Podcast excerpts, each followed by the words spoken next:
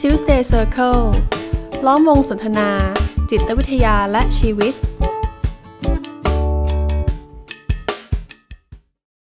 สวัสดีครับ ผมกุยกวีไกรม่วงสิริครับ ครับผมเอกสมภพจำจันทร์ครับ และนี่คือ Tuesday Circle Podcast ในตอนที่ 66 นะครับ โอ้นะครับแล้วก็กลับมาเจอกับท่านผู้ฟังอีกครั้งหนึ่งหลังจากห่างหายไปนาน ครับ เออ จาก 64ถึง65 ใช้เวลาตั้ง 3 เดือน ครับ แต่65มา66 ใช้เวลาอาทิตย์เดียว อ่า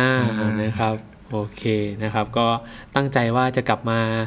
พูดคุยกันให้ต่อเนื่องเหมือนเดิม ครับ นะครับพี่กุย ครับ ครับ วันนี้เรามีสมาชิกหายไปหนึ่งคน ครับ นะครับติดภารกิจนะครับ ครับผม ทีนี้ในตอนที่แล้วเนี่ยเราก็ไปคุยกันในหัวข้อทั่วๆไปเนาะ แต่ทีนี้ก่อนหน้าเนี้ยเรามีซีรีส์หนึ่งที่ผมว่าหลายๆ คนก็ให้ความสนใจ และน่าจะรอคอยนะครับ ก็คือซีรีส์ที่ชื่อว่ามองซึมเศร้าในมุมใหม่ อืม นะครับที่เราทำกันไปแล้วสองต อน ครับ นะครับ รอคอยหรือเปล่าไม่รู้นะ แต่เราอยากพูด ครับผมว่าปัจจุบันคนก็พูดถึงเรื่องนี้กันเยอะเนาะและล่าสุดก็อันนี้ก็โฆษณาขายของนิดนึงแล้วกันนะครับ ไม่ได้ประโยชน์อะไรนะ แต่ผมว่ามันก็เป็นหนังสือที่น่าสนใจนะครับ ที่เพิ่งแปลออกมาเมื่อไม่นานมานี้ ครับ ชื่อหนังสือว่าภาษาไทยนะครับโรคซึมเศร้าโรคลอลิงเนาะโรคซึมเศร้านะฮะแปลมาจากหนังสือที่ชื่อว่า lost connections นะครับโดยสำนักพิมพ์บุ๊กสเคปนะครับ ครับ เล่มนี้ก็จะพูดถึงโรคซึมเศร้าในมิติต่างๆนะครับที่มันมากไปกว่าเรื่องทางการแพทย์ ผู้เขียนเนี่ยก็จะชวนมาทำความเข้าใจถึงสาเหตุที่เกี่ยวข้องกับโรคซึมเศร้านะในมิติต่าง ครับ ๆอืม อืมโดยผู้เขียนนี้ไม่ใช่คนในวงการแพทย์ ไม่ใช่ไม่ใช่ผู้เขียนชื่อโจฮันแฮรินะ ครั ฮะ บ เขาเป็นนักข่าวอ่าที่ก็ตัวเองก็เป็นโรคซึมเศร้ามาตั้งแต่เป็นวัยรุ่นนะฮะก็รักษามายาวนานเป็น 10 ปี ครับ เอ่อจนกระทั่งวันหนึ่งก็พบว่าเฮ้ย เรารักษามาตั้งนานแล้วทำไมมันยังเป็นอย่างนี้อยู่นะ อืม เขาก็เริ่มตั้งคำถาม แล้วก็เดินทางออกแสวงหาคำตอบ ด้วยการไปคุยกับผู้เชี่ยวชาญในในหลากหลายมิตินะไปคุยกับจิตแพทย์ไปคุยกับนักจิตวิทยา ไปคุยกับนักสังคมศาสตร์คุคุยกันเยอะแยะมากมายฮะจนมาเป็นข้อสรุปในหนังสือว่าเออ เราจะมองโรคซึมเศร้าเนี้ยในมิติไหนยังไงได้บ้าง อืม ที่ผมพูดมาเยอะเลยเนอะเดี๋ยวเราหาโอกาสพูดถึงหนังสือเล่มนี้กันเต็ม เหมือๆอี นจะ กครั้ง สปอยหนังสือ ดีกว่า นะ อันนี้แค่แนะนำไว้ก่อนว่าเออจริงๆแล้วโรคซึมเศร้ามันมีมีหลากหลายมิติให้เราได้พิจารณานะ อืม แต่ถ้าเราไม่ได้มองมันอย่างกว้างๆเนี่ยเราจะพบว่าเออโรคซึมเศร้าก็คือ ถ้าเราไปทำแบบวัดแล้ว แบบวัดบอกกับเราว่าเราเป็นโรคซึมเศร้าระดับมาก เราจะต้องเป็นโรคซึมเศร้านี้หรือใช่แล้วหรือเปล่า หรือการไปพบแพทย์แล้วหมอบอกกับเราว่าคุณเป็นโรคซึมเศร้า มันจบแค่นั้นหรือเปล่า ครับ หรือจริงๆแล้วมันมีอะไรมากกว่านั้น อืมแล้วอย่างก่อนมาทำงานด้านนี้พูดคำว่าโรคซึมเศร้าเนี่ย ผมก็จะรู้จักคือเกณฑ์วินิจฉัย อืม เก้าข้อ ผ ครั ม บ ก็จะรู้ว่าเอ่อคนเป็นโรคซึมเศร้าจะต้องอยากฆ่าตัวตาย อืม และต้องมีความคิดแต่ลบๆอะไรเงี้ย อืม ผมก็จะรู้จักประมาณนี้ แล้วผ ครั ม บ เชื่อว่าคนไทยหลายๆ คนก็จะรู้จักคำว่าโรคซึมเศร้านี้ประมาณเนี้ย อืมอืม นะครับ อืม อืม ครับ ก็คือผมผมย้ำประเด็นนี้นิดนึงแล้วกันนะครับ เรื่องการวินิจฉัยโรคซึมเศร้าเนาะ ครับ ก็คือปัจจุบันเนี่ยเราใช้คู่มือในการวินิจฉัยนะครับเป็นคู่มือทางการแพทย์แหละนะครับที่ชื่อว่า DSM และ DSM เนี่ยในอาการของโรคซึมเศร้านะผมพูดถึงโรคซึมเศร้าหลักๆ แล้วกันที่เรียกว่า major depressive disorder เนาะ ครับ คือโรคซึมเศร้ามันยังแตกแขนง อืม เป็นประเภทย่อยๆ อีก 5 6 แบบอ่าแต่ผมไม่ขอพูดถึงแล้วกัน เพราะว่าหลักๆ ที่เราจะพูดถึงกันเนี่ย หลักๆ ที่เขาคาดว่ามีคนเป็นกันมากเนี่ยก็คือโรคซึมเศร้าแบบหลักเนี่ยก็คือ major depressive disorder ครับ นะครับ ก็จะมีอาการ 9 อย่าง ครับ นะครับ ถ้าคุณมีอาการ 5 อย่างใน 9 อย่างเนี่ย คุณก็มีแนวโน้ม ว่าจะเป็นโรคซึมเศร้าแล้ว อืม จริงๆ ใช้คำว่าแนวโน้มก็อาจจะไม่ถูกต้องนะ ก็เรียกว่าเป็นดีกว่าอ่า ถ้าคุณมีอาการตรงตามเกณฑ์การวินิจฉัย อืม ในเวลาที่เหมาะสม คู่มือก็คือ 2 สัปดาห์ ครับ แล้วก็อาการเหล่านี้มันส่งผลกระทบต่อการใช้ชีวิตของคุณ การทำงาน ความสัมพันธ์หรืออื่น ครับ ๆอ่าถ้ามันครบตามเกณฑ์หมอก็จะวินิจฉัยว่าคุณเป็นโรคซึมเศร้า อืม แต่ทีนี้สิ่งที่คู่มือมันไม่ได้บอกก็คือ แล้วอาการเหล่านี้มีที่มาที่ไปยังไง อืมอืม และจะต้องไปแก้ให้ตรงไหน ครับ นะครับ ถ้ามาตรฐานทางการแพทย์ก็คือคุณทานยา อืม อ่ะทานยาไปสักระยะหนึ่งดูซิว่าอาการดีขึ้นหรือเปล่าอ่าหรือไม่หมอก็อาจจะแนะนำว่าเออคุณน่าจะทำจิตบำบัดร่วมด้วย ไปพูดคุยดูซิว่ามันมีอะไรติดขัดอยู่ในใจ อืม นะครับแต่ที่สำคัญเลยก็คือเรายังไม่มีข้อสรุปเนาะ ครับ ถึงสาเหตุชัดๆ ของโรคซึมเศร้า เราเพียงจะมีข้อสังเกตในเบื้องต้นมากกว่าว่า มันอาจจะไปเกี่ยวข้องกับอะไรบ้าง เกี่ยวข้องกับสารเคมีในสมองหรือเปล่า เกี่ยวข้องกับเหตุการณ์ร้ายๆในวัยเด็กหรือเปล่า เกี่ยวข้องกับความเครียดในชีวิต เกี่ยวข้องกับพันธุกรรม เกี่ยวข้องกับวิถีชีวิต การกินการนอนโอ้โหผมว่าตอนเนี้ยในงานวิจัยเนี่ยมันมีสมมติฐานมากมายเลย ครับ นะครับที่เชื่อมโยงกับภาวะซึมเศร้าที่จะเกิดขึ้นในตัวบุคคล อืม ดังนั้นถ้าหากทุกท่านฟังมาถึงจุดนี้แล้วเนี่ยก็อยากจะบอกว่าอย่าเพิ่งไปด่วนสรุปเนาะว่าที่ฉันมีอาการซึมเศร้า มันน่าจะมีสารเคมีในสมองหรือเปล่าที่ผิดเพี้ยนไป อืมอืม มันบอกอย่างนั้นไม่ได้ชัด ครับ ๆและที่ฉันมีอาการซึมเศร้าเช่นเป็นโรคซึมเศร้าหรือเปล่าก็ยังอาจจะยังบอกไม่ได้ด้วยซ้ำเนาะ อืม ก็คือต้องเข้าสู่กระบวนการทางการแพทย์ก่อนโอเค แต่นั่นก็เป็นเรื่องหนึ่ง ครับ ทีนี้ไอ้มาตรฐาน 9 อย่างนั่นนะครับ มันจะเน้นที่อาการ อย่างที่เมื่อกี้พี่กุยยกตัวอย่างมาเนาะมีความคิดอยากฆ่าตัวตายรู้สึกว่าตัวเองไม่มีคุณค่าเนี่ยนี่คืออาการ อืม อาการก็จะมี 9 อย่างครับ ครับ ก็จะไล่ตั้งแต่ผมผมไล่ไวๆแล้วกันเนาะมันจะไล่ตั้งแต่ความรู้สึกเศร้า ความรู้สึกไม่อยากทำอะไรนะครับ มีปัญหาการกินการนอน ไม่มีสมาธิ ไม่มีเรี่ยวแรง มีกระสับกระ นะครั ส่า บ ย กระสับกระส่าย รู้สึกว่าตัวเองรู้สึกผิดไม่มีคุณค่า อืม มีความคิดอยากฆ่าตัวตายเนี่ยอาการก็จะเป็นประมาณเนี้ย แต่เราฟังดูอาการเนาะไม่ได้บอกเลยนะ ว่าอาการเหล่านี้มันมาจากตรงไหน ครับ อะไรทำให้เรารู้สึกผิดเหรอ ม อะไรทำให้เราไม่มีความสุข อะไรทำให้เราไม่อยากทำอะไร มันไม่ได้บอก อืมอืม เพราะนั่นเป็นเรื่องของแต่ละบุคคล ครับ นะครับ ก็คือเกณฑ์ทางการแพทย์เนี่ยแล้วเขาก็จะพยายามหาจุดร่วมนั่นแหละ มันก็มองว่าเออนี่คือจุดร่วมกันนะ ของคนที่เป็นโรคซึมเศร้า ครับ แต่ที่นี่นะครับก็มีนักจิตวิทยาคนหนึ่งนะครับ ที่อเมริกาเนาะเขาเขียนบทความชิ้นหนึ่งไว้เมื่อสักประมาณ 6 ปีที่แล้วนะครับ ก่อนที่จะนำมาสู่การเขียนเป็นหนังสือในเวลาต่อมาผมว่าชื่อหนังสือเขาน่าสนใจมากเลยนะครับพี่กุย ครับ เขาเขียนหนังสือที่ชื่อว่า perfectly hidden depression อืม ถ้าแปลเป็นไทยแบบเร็วๆหน่อยก็ภาวะซึมเศร้าที่ซ่อนเร้นแล้วกัน อ่า นะ ครับ เป็นภาวะซึมเศร้าที่มันแอบแฝงอยู่ อืม แอบแฝงหมายความว่าไงหมายความว่านักจิตวิทยาคนนี้เขาสังเกตว่ามีคนจำนวนหนึ่งแล้วกันเนาะที่มาพูดคุยกับนักจิตวิทยาท่านเนี้ยแล้วเพราะว่าไม่ได้มีอาการตรงตามเกณฑ์การวินิจฉัยเลยนะ อืมคือในก้าวเข้านั้น อ่าไม่ได้มีอาการแต่สุดท้ายเนี่ยเขาไม่โอเคอะบางรายมีปัญหาถึงไปฆ่าตัวตาย หรือบางรายรู้สึกเบรกดาวมาทั้งที่ก่อนหน้านี้ไม่ได้มีสัญญาณอะไรเลย อืม ดังนั้นเขาจึงจึงตั้งข้อสังเกตว่าอาการเหล่านี้มันเพียงพอจริงหรือเปล่านะ ที่จะทำให้เราสังเกตตัวเองว่าเราเริ่มมีปัญหาหรือเปล่า อืมอืมอืม เพราะถ้าเรายึดตามเกณฑ์นั้นเราก็จะคอยมาดูว่าอ๋อฉันมีอาการแบบนี้หรือเปล่าถ้าฉันไม่มีแสดงว่าฉันไม่มีปัญหาใช่ไหม อืมอืม มันก็อาจจะไม่ใช่ซะทีเดียว ครับ เพราะอาการนี้เป็นเป็นปลายทางแล้ว ครับ แต่ต้นทางของอาการคืออะไรนั้น มันก็ไม่ได้มีข้อสรุป อืม แต่นักจิตวิทยาท่านเนี้ยเขาเสนอแล้วกันว่า วิธีสังเกตแนวทางที่เราจะใช้สังเกตตัวเองแล้วกันว่า เออเรา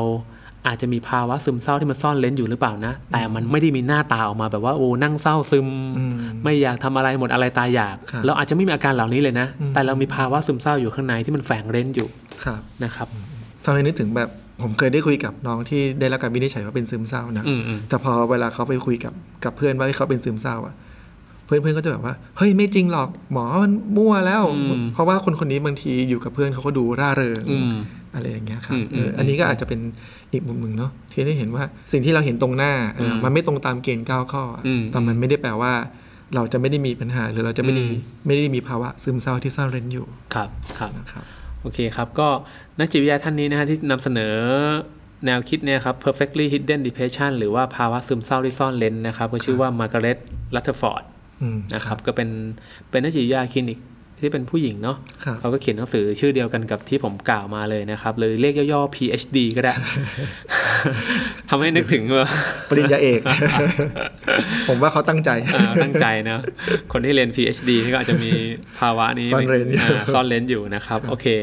เดี๋ยวผมจะลองมาไล่เรียงดูกันนะครับว่า ครับ 10 ข้อ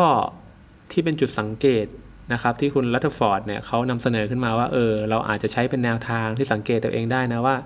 เรามีภาวะซึมเศร้าที่มันแฝงเล้นอยู่หรือเปล่า ครับ แต่ทีนี้ก่อนอื่นเลยต้องบอกก่อนว่า 10 ข้อนี้ไม่ใช่เกณฑ์การวินิจฉัยนะ อืมอืมครับ ไม่ได้หมายความว่าเฮ้ยฉันมีฉันผิดปกติหรือเปล่าไม่ใช่นะ ครับ คือต่อให้คุณมีคุณก็ไม่ได้ผิดปกติ อืม อ่าแต่การมีหมายความว่ามันมีแนวโน้มที่อาจจะนำไปสู่ปัญหาบางอย่าง อืม ถ้าเราไม่ได้จัดการกับสิ่งเหล่านี้ อืม ที่เราสังเกตเห็นในตัวเราเอง เขาพบว่าเท่าที่เขาคุยกับผู้คนมาที่มีภาวะ PhD เนี่ย ครับ เขามี 10 อย่างนี้ร่วมกัน อืม เดี๋ยวผมจะลองนำเสนอทีละอย่างแล้วกันเนาะว่า ครับ มันมีอะไรบ้าง แล้วก็ชวนท่านผู้ฟังลองสังเกตตัวเองไปด้วยนะครับ ครับ ว่าเออเรามีแบบนี้บ้างหรือเปล่านะ อืม เรามีมากน้อยแค่ไหน เดี๋ยวผมจะสังเกตตามไปด้วย อ่าๆนะครับผมข้อแรกสุดเลยนะครับ ผมว่ามันก็ตรงตามที่เขาไปไปทำการค้นคว้ามา คือคุณรัตฟอร์ดเนี่ยมีความเชื่อว่าเออคนที่เป็น perfectionist นะพี่กุยรู้จักไหมครับเขาว่า perfectionist คือคนที่ นิยมแบบความ นิ ส ย ม ม บูรณ์แบบ ความสมบูร อะ ณ์แบบ เออ เออ แบบอะไรอะไรๆก็ต้องแบบสมบูรณ์อะ อ่า เออที่เขาพยายามไปค้นคว้าในการเขียนหนังสือเล่มเนี้ยเขาอิงกับแนวคิดเรื่อง perfectionist ว่าเออคนที่เป็น perfectionist เนี่ยมีแนวโน้ม ครับ ว่าจะเป็นโรคซึมเศร้าในยสูง อืม ดังนั้นอาการหลายอย่างหรือว่าข้อสังเกตหลายอย่างเนี่ยจึงไปอิงกับสิ่งที่เรียกว่า perfectionist อืม ดังนั้นข้อแรกสุดเลยก็คือคนที่เป็นผู้นิยมความสมบูรณ์แบบเนี่ย อืม หรือคนที่มักจะมีอะไรที่วิพากษ์วิจารณ์ตัวเองอยู่ตลอดเวลาเนี่ย ครับ ก็มีแนวโน้มที่จะเป็น PhD หรือภาวะซึมเศร้าที่ซ่อนเร้น มอืม นะฮะนิยมความสมบูรณ์แบบหมายความว่าหมายความว่า เรารู้สึกว่าไม่ว่าจะทำอะไรอะสิ่งสิ่งนั้นมันจะต้องโอเคอะ มัน ไป ต้อง เสีย สม ทุกอย่าง อ่า ไม่ว่าอะไรก็ตาม มัน แต่ ต้องสิบสิบสิบอ่ะเออ อืมนี่ไม่ได้พูดเฉพาะเรื่องการทำงานนะครับ ครับ อะไรก็ตาม อืม บางคนก็ไปนิยมความสมบูรณ์แบบในเรื่องความสัมพันธ์ ครับ แฟนฉันจะต้องอย่างนั้นอย่างนี้ตรงตามที่ฉันต้องการ เขาจะต้องเป็นผู้ชายในฝันของฉันให้ได้ หรือเธอจะต้องเป็นผู้หญิงในฝันของฉันให้ได้พอมาเจออะไรที่ไม่สมบูรณ์ปุ๊บเราก็จะไม่โอเคแล้ว อืม เราก็จะไปคล้ายๆกับว่า ไม่พอใจไปบีบบังคับให้เขาจะต้องทำให้มันสมบูรณ์แบบ อืม อย่างที่ใจเราต้องการ อืมอืม หรือถ้าเป็นในเรื่องงานเนี่ยก็จะชัดเจนมากๆเลยบางทีเราทำรายงานไปแล้ว เราแค่ตรวจแล้วตรวจอีก เฮ้ยมันมีตรงไหนผิดหรือเปล่าต้องเคาะวักตรงนี้ หรือมันมีคำไหนที่มันตกหล่นไปเรารู้สึกว่าเราเรากังวลอ่ะกังวลว่ามันจะไม่สมบูรณ์อ่ะ เหมือนกับว่าอยากจะให้แน่ใจว่างาน อืม ชิ้นเนี้ยจะได้รับการชื่นชม อืมอืม และและดีงาม อืมอืมคือถ้าพูดง่ายๆผมว่าทุกคนก็มีภาวะแบบนี้ไม่มากก็น้อยแหละ ครับ แต่คือภาวะที่มันเป็นน้อยๆก็คงไม่เป็นไรนะ ก็คือเราอาจจะรอบครอบตัวจทานมันก็โอเค อืม แต่ภาวะที่นิยมความสมบูรณ์แบบเนี่ย มันจะอารมณ์ว่ายังไงไงเราก็จะไม่พอใจ อะ เราจะทำมาด้วยความกังวล และสุดท้ายต่อให้ต่อให้มันหมดเวลาหรือมันจบไปแล้วเนี่ย ความกังวลมันก็ยังติด มั ค้าน ง เหมือนมันมีความมันเหมือนมันมีความกังวลมีความคิดว่า มันน่าจะต้องดีได้กว่านี้ อืมอืม เออ มันมีคำถามประมาณว่า เออมันดีพอแล้วหรือยัง อืมอืม มันดีแล้วหรือยังเนี่ย ครับ ซึ่งไม่มีคำตอบ อืม เพราะในความรู้สึกของเราหรือความรู้สึกของคนที่ที่เป็นแบบเนี้ยก็คือ ครับ มันยัง ไม่พอ แต่ไอ้ที่พอคือต้องแค่ไหนก็ไม่รู้ โดยที่ผมเคยเจอคือบางทีก็เห็นแล้วว่าพอนะ แต่มันยังคงรู้สึกว่า หรือมันจะมีอะไรที่เราตกหล่นไป เราพลาดไปหรือเปล่าอะไรอย่างเงี้ย ครับ แล้วพอนิยมความสมบูรณ์แบบนะครับ มันก็นำมาซึ่งการวิพากษ์วิจารณ์ตัวเองแหละ อืม พอเราเห็นอะไรที่ไม่สมบูรณ์เนี่ยเราก็จะตัดสินตัวเองว่าเออมันเป็นเพราะเราไม่ดี เป็นเพราะเรามันแย่ งานนี้ออกมาผิดพลาดเป็นเพราะเราอะไม่รอบคอบพอเราไม่เก่งพอหรือถ้าความสัมพันธ์มันพัง เราก็จะบอกเออมันเป็นที่เราแต่เรามันไม่ดี เรามันไปเรียกร้องจากเขาเยอะเขาเลยไปจากเรา คือทุกอย่างเราก็จะวิพากษ์วิจารณ์ตัวเอง ในความไม่สมบูรณ์แบบนั้น อืมอืมหรือเรียนที่ผมยกตัวอย่างไปเมื่อกี้ว่า บางทีใจมันเห็นแล้วว่าว่าสมบูรณ์ อืม เออแต่ว่ามันมีความกังวลว่าหรือเราจะตกหล่นอะไรไป มันก็มาจากความวิพากษ์วิจารณ์ในตัวเองอะว่า เพราะว่าเราเป็นคนไม่เก่ง เรายังไม่ใช่คนที่สมบูรณ์พอ อืม เพราะฉะนั้นงานที่เราทำเนี่ย มันจะต้องไม่สมบูรณ์แน่เลย อืมอืมหรือไม่มันก็จะมีกรณีแบบนี้นะฮะว่าไอ้เรื่องที่มันอาจจะโอเคอยู่แล้วก็โอเคอ่ะแต่ก็ยังหาเรื่องที่ไม่โอเคได้ อยู่ดี มันเหมือนกับว่าเรานึกภาพชีวิตที่สมบูรณ์อ่ะ ครับ มันจะต้องสมบูรณ์แบบไปซะทุกอย่าง อืม ถ้าการงานฉันดีแล้วความสัมพันธ์ต้องดีด้วย อืม ถ้าความสัมพันธ์ฉันดีแล้ว ลูกฉันก็ต้องดีด้วย ครับ เพื่อนฉันต้องดีนู่นนี่นั่นต้องดี มันเหมือนกับว่าสุดท้ายแล้วเขาก็จะเจออะไรที่มันไม่โอเค ไม่สมบูรณ์อยู่ดี อืมอืม แล้วเราก็จะรู้สึกติดขัดกับสิ่งเหล่านั้นอ่ะ ครับ เออมันเป็นความกังวลว่าจะทำยังไงดีให้มันสมบูรณ์ อืมอืม แต่ก็ไม่รู้ว่าจะทำยังไงดี ให้มันสมบูรณ์ได้ ให้มันสมบูรณ์อย่างที่ใจมันอยาก อืม นะครับ อันนี้ก็เป็นประการแรกเลยเนาะ เป็นลักษณะ อ่านิ นิสัยหนึ่ง นะครับ ถ้าเรามีนิสัยแบบนี้ก็ให้เฝ้าระวังตัวเองนะฮะ ครับ เพราะจริงๆแล้วความสมบูรณ์แบบเอาจริงๆเลย ผมไม่รู้นะว่ามันจะมีอยู่จริง ๆ หรือเปล่า ครับ เพราะสมบูรณ์ของแต่ละคนก็คงจะไม่เหมือนกัน อืม พี่กุยก็อาจจะมีความสมบูรณ์ของพี่กุยเนาะผมก็มีความสมบูรณ์แบบในแบบของผม ครับ ประเด็นที่อาจจะใช้เป็นจุดตั้งต้นได้ก็คือ แล้วจริงๆ แล้วไอ้ที่หน้าตาที่มันสมบูรณ์เนี่ยเป็นแบบเป็นแบบไหนกันแน่ อืม เพราะเราก็ต้องเห็นก่อนเนาะเพราะบางคนบอกไม่ได้นะ ครับ บางคนแค่รู้สึกว่ามันไม่สมบูรณ์อ่ะ มันอยากให้ดีกว่านี้ แต่พอไอ้กว่านี้มันคืออะไรก็บอกไม่ได้เหมือนกัน พอพูดถึงตรงเนี้ยผมนึกถึงอีกกรณีหนึ่งคือเรื่องของรูปร่างรูปลักษณ์ อืม คือบางบางคนก็ไปถึงจุดที่เรียกว่าสมบูรณ์แล้ว อืมอืมอืม แต่ว่ามันกังวลที่ว่ามันจะถดถอย อย่างนี้อีก อืมอืม เออ ครับ ที่ว่าเคยรูปร่างดีอย่างนี้ ก็กลัวว่าเดี๋ยววันหนึ่งจะหย่อนคล้อย ก็กลัวว่าเดี๋ยวซิกแพคจะจาง อืม เดี๋ยวไขมันจะมาอะไรอย่างเงี้ยครับ อืมอืมอืมผมว่าถ้าเราจะพูดถึงวิธีรับมือนะครับ ก็อาจจะพูดได้อีกเป็นตอนเลย อันนี้พักไว้ก่อน พักไว้ว่า เอ้ย แล้วถ้าเราคิดแบบนี้อยู่ หรือเราเป็นแบบนี้อยู่เนี่ย เราจะทำยังไง อันนั้นพักไว้ก่อน อ่าแต่ อัน นี่ นี้ ชวน ช่ ให้ วย ห็น สังเกตก่อนว่าเออถ้าเรามีภาวะแบบเนี้ย เป็นคนที่นิยมความสมบูรณ์แบบทำอะไรต้องต้องดีไปซะทุกอย่าง รู้สึกว่ามันดีไม่พอ แล้วเราก็วิพากษ์วิจารณ์ตัวเองอันนี่ก็เป็น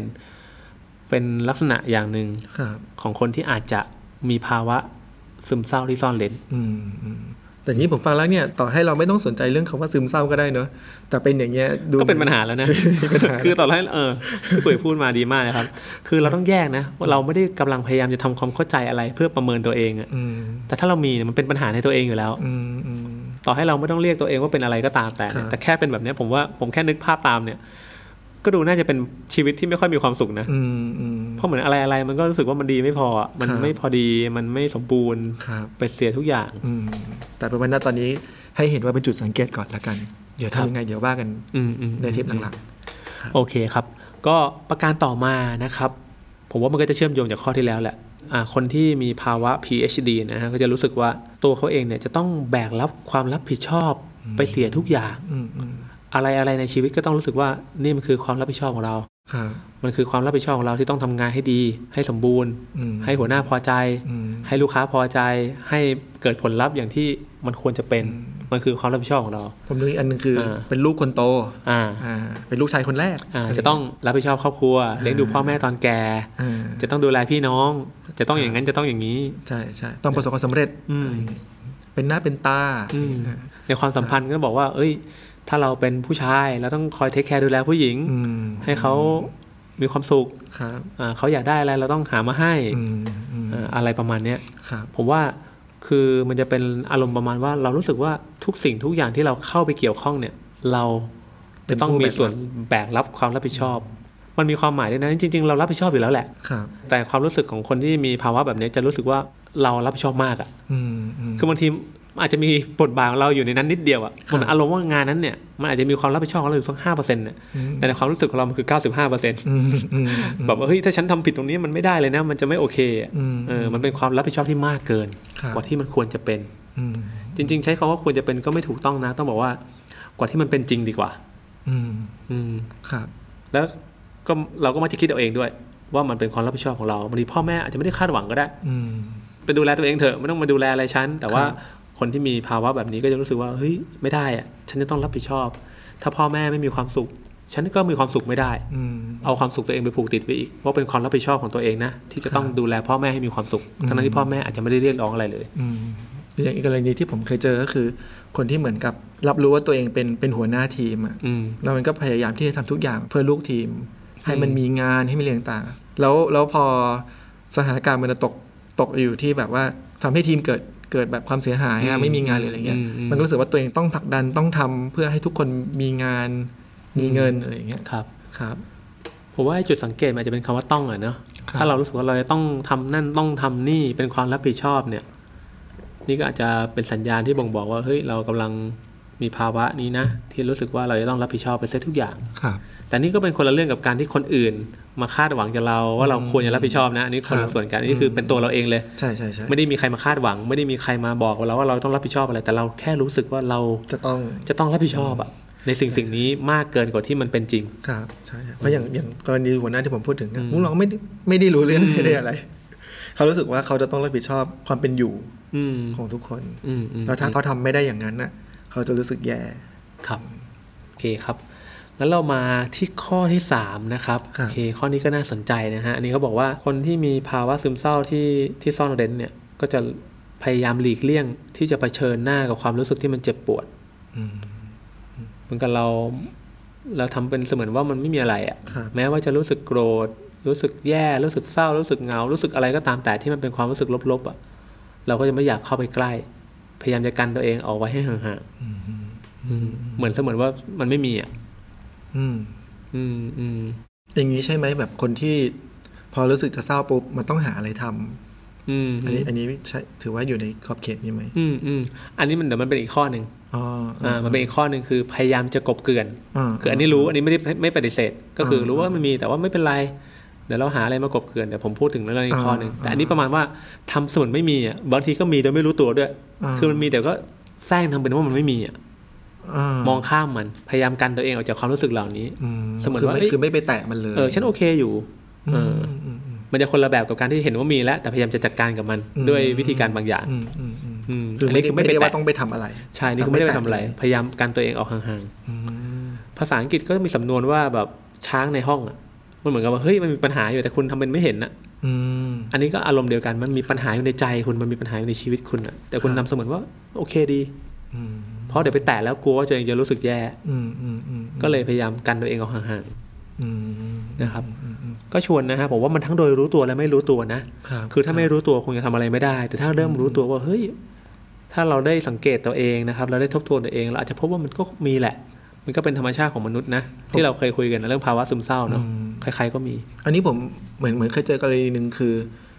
เขา เขาก็ออกตัวเลยนะว่า เอ้ยเขาเห็นว่าเขามีปัญหาตรงนี้อยู่อะ อืม แต่เขายังไม่ขอพูดถึง อืม เพราะว่าถ้าพูดถึงแล้วรู้กลัวว่าจะ handle มันไม่ได้ อืมอืมอืมผมว่าถ้ารู้ตัวไม่พร้อมมันโอเคนะ เออ ที่เรารู้ว่าเฮ้ยมีปัญหานี่อยู่นะแต่ตอนนี้ฉันไม่พร้อมเดี๋ยว อ่า แต่เดี๋ยวฉันจะกลับมา แต่มันจะ อ่า คนละแบบกับการที่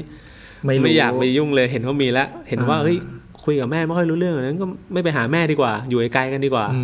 ม แต่ก็ในใจก็กังวลในในใจก็เป็นห่วง ในใจ ครับ ก็รู้สึกว่าไม่โอเคที่มันมีปัญหานี้ด้วยกันน่ะแต่มัน อืม ไม่ได้รับการแก้ไข แต่ตัวเองก็ไม่เอาไม่พร้อมจะเข้าไปจัดการ อืมอืมอืม อืมนะครับ ก็ถ้ามีภาวะแบบนี้นะครับ ก็เป็นอีกข้อสังเกตหนึ่ง ครับ โหนี่เราคุยกันมาตั้งนานนะครับ ผ่านไป 3 ข้อเอง ที่คุย ประมาณเกือบเกือบๆจะ 20 นาที เออนะครับ นะครับ ผมว่าถ้าอย่างนั้นเนี่ยเรายกยอดข้อที่เหลือไว้คราวหน้าไหมเพื่อไม่ให้มันยาวเกินไปดีไหมครับ เดี๋ยวผมฟีดแบ็นิดนึงตอนต้น อืม ตอนต้นที่ผมบอกว่าเดี๋ยวผมสังเกตตัวเองไปด้วยอ่ะเฮ้ยไอ้สามข้อนี้ผมว่า ผมมีมัน อยู่อยู่ในชีวิตนะ แต่อาจจะอาจจะไม่ได้เป็นกับกับทุกเรื่องอ่ะ ครับ อาจจะเป็นกับบางเรื่อง อืม แต่แต่ผมก็พบว่าเอ้ยเรามีมันอยู่นะ ครับไม่ต้องพี่กุยหรอกครับ ผมพูดไปด้วยเนี่ยผมก็นึกถึงตัวเองไปด้วยนะครับไอ้ที่พูดออกมาเนี่ยไม่ได้เป็นตัวอย่างใครไกลตัวเลยก็อาจจะเป็นตัวอย่างตัวเองปนๆไปเนี่ยแหละครับ ครับครับ คือผมว่ามันอาจจะมีในตัวเราทุกคนแหละเพียงแต่ว่ามันไม่ได้มีมากจนเป็นปัญหา แล้วเราก็รู้ตัวว่าเออมันมีแบบนี้นะเราก็จัดการมันไป ครับ เออแต่บางบางคนถ้าเราไม่ทันบางคนที่อาจจะไม่รู้ตัวเนี่ย ครับ สิ่งเหล่านี้มันอาจจะมากขึ้นมากขึ้น อืม ขยายใหญ่ขึ้น อันนี้แค่ 3 ข้อนะ อืม เดี๋ยวมันมีอีก 7 เราลองนึกว่าถ้ามีค ครั น บ คนหนึ่งที่ไม่รู้ตัวเลยว่ามี 10 10 อย่างนี้อะ อืมอืม ผมว่ามีแค่ 3 อย่างนี้ชีวิตก็หนักหนาแล้วเหมื อื อน ม กันนะ อืมแล้วนี่เป็นข้อสังอ่าอีกอย่างหนึ่งนะครับ อันนี้เป็นข้อสังเกตตัวเองนะ ครับ ไม่ได้เป็นข้อที่เราเอาไว้ใช้จับผิดคนอื่นเฮ้ยไอ้นี่มันฟังเราฟังพอดแคสต์มานะ เราไป อ่า ดูเพื่อนเรามีอาการเหล่านี้แล้วผมว่ามันเป็นเรื่องของแต่ละบุคคล อ่อ่ เพราะเราก็อาจจะไม่ได้ล่วงรู้จริงๆหรอกว่าใครเป็นยังไง ค นะ รับ เพราะว่าถ้าเราฟังดูเนี่ย เราจะพบว่ามันต้องเป็นเจ้าตัวเท่านั้นนะ อืม ที่จะเห็นตัวเองชัดๆว่าเอ้ยเราเป็นหรือไม่เป็น อืม คนภายนอกก็อาจจะเห็นบางเสี้ยวส่วนน่ะที่ก็ตัดสินไม่ได้หรอก ครับ ว่าเขาเป็นแบบนี้หรือเปล่า อืมอืม ดังนั้นที่ฟังแล้วเนี่ยก็ขอให้ใช้ในการสังเกตตัวเอง อืม แต่อย่าไปตัดสินตัวเอง แล้วก็อย่าเอามันไปตัดสินคนอื่น อืมอืม นะครับ เดี๋ยวไปฟังเสร็จปุ๊บเอ้ยฟังคุณสมภพนี่ผมอ้างอ้างชื่อคนเดี ยวพอคุณสมภพมาเฮ้ยแกเป็นโรคซึมเศร้าซ่อนเล่นรู้เปล่า เออเออโอเคแล้วโรคแล้วซึมเศร้าซ้อนลิงก็ไม่ใช่โรคด้วย มันเป็นภาวะ อ่า ภาวะซึมเศร้าที่แค่ไม่ปรากฏตัวว่ามันเป็นความเศร้าเท่านั้นเองแต่ลึกๆมันคือความเศร้า อืม มันคือความรู้สึกไม่โอเคอะไม่ ครับ โอเคกับชีวิตไม่โอเคกับตัวเอง ครับ แต่แค่มันปรากฏฉากหน้าออกมาเป็นแบบอื่น อืม แล้วถ้าเรามาดูให้ดีเนาะถ้าตามมาตรฐานสังคมเนี่ยพี่กุยว่า 3 อย่างเนี้ยมันดูดีมากเลยนะ ครับ เป็นคน perfectionist เฮ้ยก็ดีดิ เออดีดิ ทำงานอะไรได้สมบูรณ์แบบ วิจารณ์ตัวเองก็ดีสิ เธอได้ไม่ต้องวิจารณ์คนอื่น เออ จะได้วิจารณ์ตัวเองเพื่อพัฒนาตัวเอง มันดูดีอ่ะมันดูมันดูเสมือนว่ามันดี อืม ตามมาตรฐานของสังคม อื เนาะ ม รู้สึกว่าตัวเองต้องแบกแล้วความรับผิดชอบก็ดีสิ เออ ในเมื่อสังคมนี้มันมีแต่คนชอบปฏิเสธความรับผิดชอบ โบยอ่าอ่าโบยงาน ดังนั้นคนที่มันแบกแล้วความรับผิดชอบมันน่าจะเป็นคนดีไหม อ่า เออหรือกระทั่งที่ว่าไม่ไปจมอยู่กับปัญหา ไม่ไปจมกับความรู้สึกก็น่าจะดีสิ อืม แต่จริง ๆ แล้วมันก็ มันแฝ มั ง นมีทั้งสองด้านเนาะ คือถ้าเราไปอยู่กับด้านใดด้านหนึ่งที่มากเกินไปผมว่ามันก็เป็นปัญหา และนี่กำลังเรากำลังพูดถึงการอยู่กับด้านเหล่านี้ที่มากเกินไป ครับอืมอืมอันนี้ก็เป็น 3 ข้อสังเกตแรกนะค ครั รับบ ที่ชวนให้ทุกคนได้มาสังเกตตัวเองกัน เพื่อที่เอ้ยถ้าเราเห็นว่ามันมีอยู่ แล้วเรารู้ตัวได้ หรือว่าเราพอที่จะรับมือหรือจัดการมันได้ เราก็จะได้เขาเรียกไงอ่ะบันมันคล้ายๆบรรบรรเทาปัญหาในชีวิตลงไปได้ส่วนหนึ่งแล้วล่ะ อืมอืม นะครับแล้ว ครั เดี๋ย บ วในตอนหน้าเรามาติดตามกันต่อ ครับ ว่าเราจะได้อีกสักกี่ข้อ โอเคครับ ครับผม โอเคงั้นตอนนี้เราต้องขอลาไปก่อนครับ ครับ เจอกันใหม่สัปดาห์หน้าครับ ครับ สวัสดีครับ Tuesday Circle ล้อมวงสนทนา จิตวิทยาและชีวิต